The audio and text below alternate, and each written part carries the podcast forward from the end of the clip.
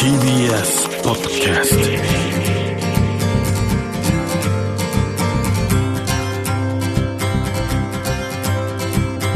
トおはようございます。石川みのるです。日曜日のこの時間関東2500個の酪農家の皆さんの協力でお送りするこの番組。6月は牛乳月間絞りたての話題をお届けします。石川みのる友達のラーメン屋さんに行ったらですねアルバイトに来てる女の子は今年実は大学生になってたということなんですけどもほとんども行けてないんですって。まあ、仕事も学校も今後ですねこうした若者の心身への影響というのは僕本当にこう心配していてこうみんなで支えていけるようにしなきゃいけないなと思うんですけどもアメリカでもコロナ禍で若者の人生プランは台無しになっていると失業率も高くて大学入学者の数も減少してしまっているとこれに対してアメリカのバイデン大統領がアメリカ史上かつて最もうまくいき大歓迎された政策と言われていますシビリアン・コンザベーション・コープ、まあ、訳すとですね市民自然保護部隊。これを再結成しようと呼びかけています。どういうものかというと世界恐慌の最中当時のフランクリン・ルーズベルト大統領のニューディール政策の一つでした。失業中の若者に国や自治体の所有する土地の主に自然保護活動の公共事業に従事してもらおうというものです。年間30万人を雇用して1933年から42年のほぼ10年間行われました。失業中の若者に住居服食事を提供し月に30ドル今で言えば600ドルぐらいを支払っていてそのうち25ドルを家に仕送りをしてもらうようにしました。これにより貧困にあえぐ若者は家庭を支えることができて自然の中で働き心身ともに健康を取り戻すこともできて大評判。だったということなんですけども彼らをですね800の州立公園を作り保全活動をして10万マイルの道やハイキングルートを作りキャンプサイトなどを作り31万8000のダムを作り治水して30億本の木を植え何万という橋を架けたということなんですけども今もですねアメリカに残る美しいこの自然公園州立公園などは彼らによって実は作られ守られてきたということでそれに加えこのシビリアン・コンザベーションコープ自然保護部隊はですね雇用を生んで生活を支えただけではなくて素晴らしい副産物を生みました。一般のアメリカ人たちがアウトドアの楽しさや天然資源の豊かさに気づき感謝の念を抱くようになるきっかけになったとされています、まあ、今日のアウトドアが大好きで自然を大切にするアメリカ人の文化というのはここに原点が実はあったと言われているんですけどもこのシビリアン・コンザベーション・コープスをもとにコロナ禍に苦しむ若者に対しバイデン大統領が大統領令の中に21世紀型のシビリアンコンザベーションコープとしてシビリアンクライメートコープス市民気候変動部隊というのを盛り込みました。これはですね各国が今推しめている政策コロナ不況を環境ビジネスで回復しようというグリーンリカバリーの一つとも言えると思うんですけれどもこれにですね大統領はすでに100億ドルの予算をつけ次世代の環境保全活動に関わる若者に適切なトレーニングと仕事の機会を与えることを目的としています。年間2万人の雇用を予定して環境保全温室効果ガスを削減する仕事に従事してもらう。気候変動により多発する自然災害を防ぐため例えば林業によって山火事の予防対策ハリケーン被害の復旧とか湿地帯を保全して保水力を向上して洪水を防いで水質を向上し外来種を駆除して生物多様性を守ったり現在のままのインフラでは気候変動による山火事洪水熱波に耐えられません。自然を回復することでそれを防ごうという目的です。もともとのシビリアンコンザベーションコープを作ったルーズベルト大統領は当時この仕事によって若者が得られる物質的な利益よりも道徳的精神的価値の方がずっと重要だと発言していたそうで今後この新しい舞台に従事するかもしれない若者たちがこの仕事からどんな価値を生み出して未来をリードしていってくれるか期待したいです。石川稔 Dairy Life 石上稔がやってますデイリーライフ。今朝はこの方をゲストにお迎えしております。世界ジェラート学術大使でマルガージェラート代表の柴野泰造さんです。おはようございます。はいおはようございます。よろしくお願いします。世界ジェラート学術大使っていうのは何なんでしょう、まあ、ローマのチルコ・マッシモっていうところが本部なんですけども、はい、そこにイタリアジェラート協会っていうのがありまして、はい、イタリアの中でも伝統と権威あるクラブがあってそこにジェラート大使クラブっていうのがあるんですね、うんうん、でさらにその上の学術的なことをイタリア人の職人に教えられるレベルであるっていうのが学術大使ですね。ジェラートとは、あの、一言で言うと、うん、科学と感性の融合した味の小宇宙なんですよ。必要な固形分、水分、空気の含有率、この3つが何パーセントで収まってなければならないというルールがあります。その3つがうまくバランスよく収まっているものが、あの、エクセレントなジェラートとして認められるんで。普通のアイスとかとどう違うあー乳脂肪分と空気の含有率が大きく違います。乳脂肪分が高くて空気がいっぱい入ってるもの、これがアイスクリームですね。アイスクリーム。はいはい、はいうん。空気大体50%から80%空気が100%っていう考え方は、1リットルの液体を機械に入れると2リットルに膨れ上が。るああなるほど。倍になる。残りの1リットルこれ何ですか？って言ったらこれ空気ですね。あのカップアイス100円でもいいですから買ってきてスプーンをすぐ入れるとスプーンすぐ刺さりますね。なぜかというと顕微鏡で見ると空気の穴がいっぱい開いてるんですね。それを最たるものがソフトクリームですね。おおふわふわですもんね。うふわふわもう80%、100%ぐらいね、ソフトクリームですね。フトクリームです。まあ、そういう食品ですから。でアイスクリームはまあ脂肪分が高くて空気が多い。それの逆。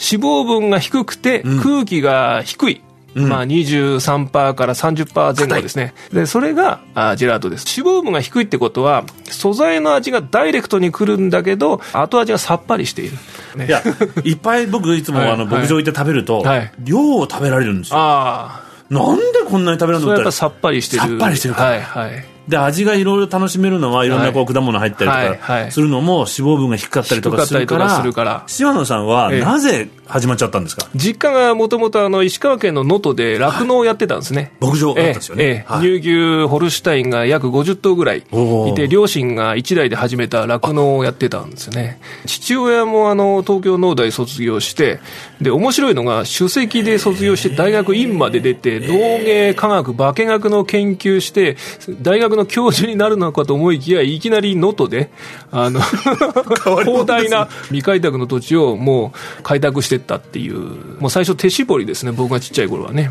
うん。逆に？ええ。そんな勉強した人なの標高123メートルのもう、あの、立山連峰が見渡せる山のてっぺんにあるんですけど、いいとこですね。ええまあ僕ちっちゃい頃嫌でしたけど、ね、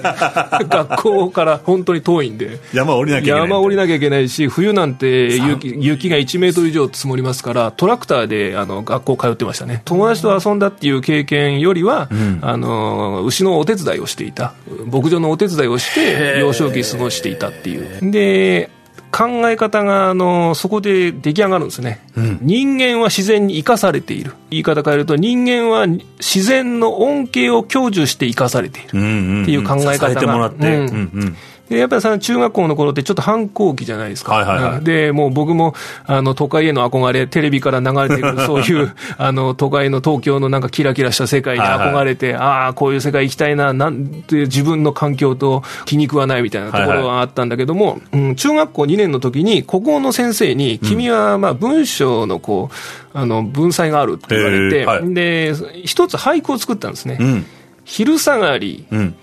牛の落とした影で寝る。あら素敵っていう。いやいいですねそれき君の作る俳句は、あの、ここの先生曰く、その都会の四角いビルの間のこの空を見上げていてはで絶対出ない句であると。あの、作文コンクール出してみないかってことで推薦されて、そこで全国1位取ったんですね。アカデミーなんですよ。赤そうそうそうなんですよ、でそこでやっぱりあの書いたことっていうのは、まあ、自分がその負い目に感じていたり嫌だなと思うことも含めてその牛の出産シーンですよね、あのなかなかお産が進まない。前足から出てくるんだけど逆子で出てくる時とかも早く出さないと中で窒息しますよね、はいはい。そういうのとかをチェーン前あの後ろ足引っ張って早く引っ張るとか生き身に合わせて引っ張るとか、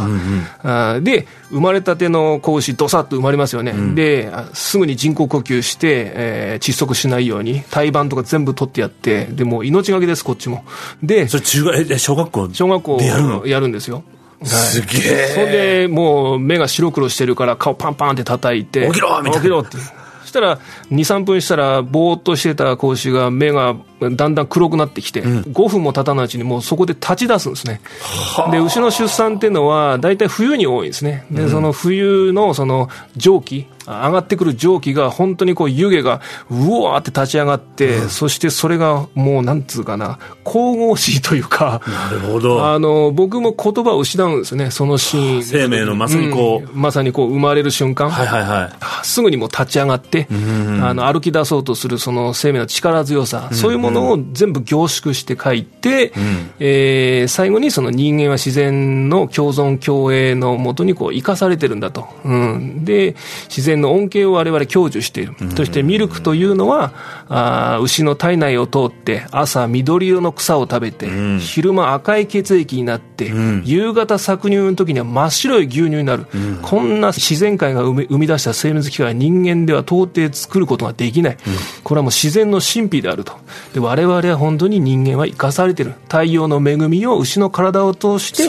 ミルクで、えー、我々は享受している。それを、えー、ミルクを通して乳加工品、チーズヨーグルトアイスクリームいろんな乳加工品我々が大好きな食品に変化させていく、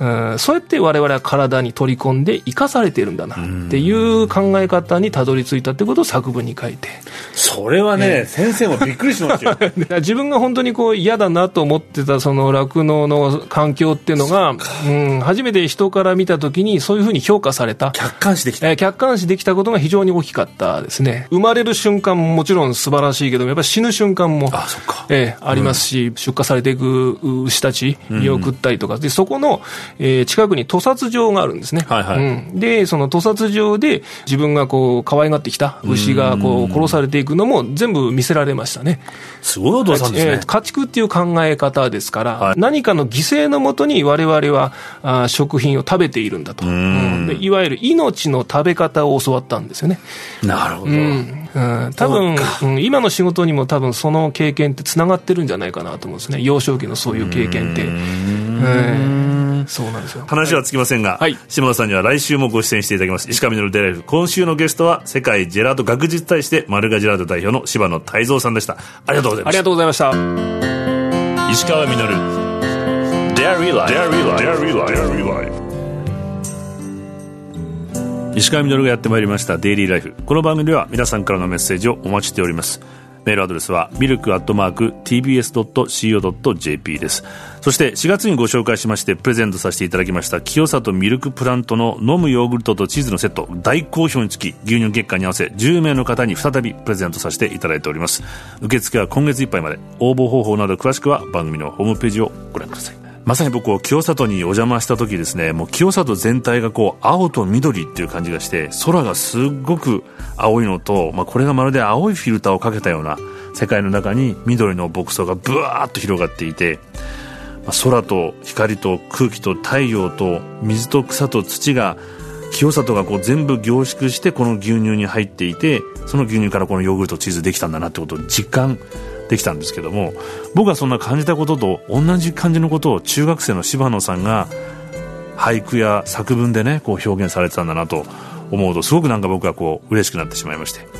今はですねそれを柴野さんジェラートで僕は表現されてるんだなっていうふうに